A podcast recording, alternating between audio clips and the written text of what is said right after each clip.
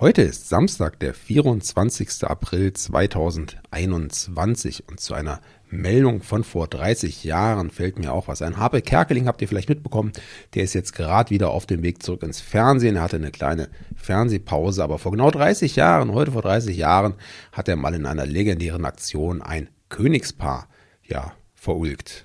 Hört's euch an. Was geschah heute vor einem Jahr, vor 10, 20, 30, 40 oder 50 Jahren? Was geschah vor Jahr und Tag?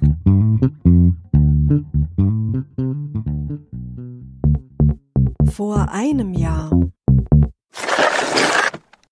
Am 24. April 2020 wurde bei der Verleihung des Deutschen Filmpreises in Berlin das Drama Systemsprenger von Nora Finkscheid als bester Spielfilm sowie in sieben weiteren Kategorien ausgezeichnet. Vor zehn Jahren. Am 24. April 2011 begann das Internet-Enthüllungsportal Wikileaks geheime Militärdokumente über das Lager Guantanamo Bay auf Kuba zu veröffentlichen. Damit äh, sollte bewiesen werden, dass mindestens 150 Gefangene dort zu Unrecht ohne Anschuldigung oder Verfahren inhaftiert waren. Vor 20 Jahren. In Stuttgart startete heute vor genau 20 Jahren und von einem massiven Polizeiaufgebot begleitet der erste Atommülltransport seit 1998 von Deutschland in die britische Wiederaufbereitungsanlage Sellafield vor 30 Jahren. Ja, ich habe es eben schon mal angemerkt, Harpe Kerkeling aus der deutschen Fernsehlandschaft gar nicht mehr wegzudenken. Umso mehr habe ich mich gefreut, dass er jetzt wieder ins Fernsehen zurückkommt. Nach einer Pause, die doch einige Jahre gedauert hat und ich glaube begonnen hatte mit der Veröffentlichung seines Buches vom äh, Pilgerweg in Spanien. Anna, was war denn vor 30 Jahren mit Harpe Kerkeling? Ja, er hat genau am 24. April 91 täuschend echt Königin Beatrice nachgespielt und das in einer sehr interessanten Situation. Es war nämlich so, dass das niederländische Königspaar zu einem zweitägigen Staatsbesuch nach Deutschland geladen war. Ja, und aber TV-Unterhalter HP Kerkeling das an sich gerissen hat, weil er an Sicherheitsbeamten und Fotografen vorbei eben in perfekter Verkleidung als Königin Beatrice auftauchte.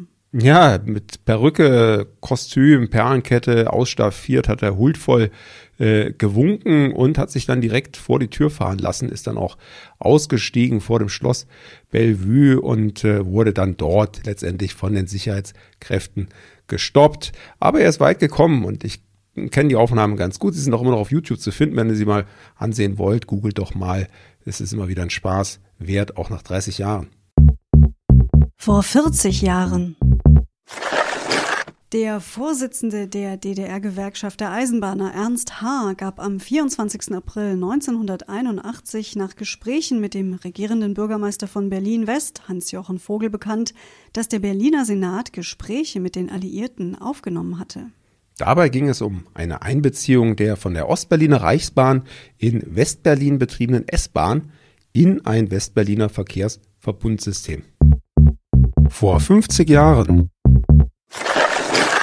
In Washington nahmen am 24. April 1971 200 bis 300.000 Personen an der bislang größten Demonstration gegen den Vietnamkrieg teil.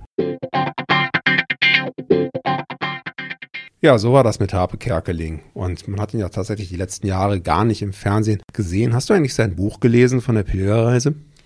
Nein, habe ich nicht. Das ist nicht wirklich mein Thema. Ich habe auch die Verfilmung seiner Kindheit nicht gesehen, weil das schon in der Vorankündigung so dramatisch klang, dass das nichts für meine schwachen Nerven ist, um ehrlich zu sein.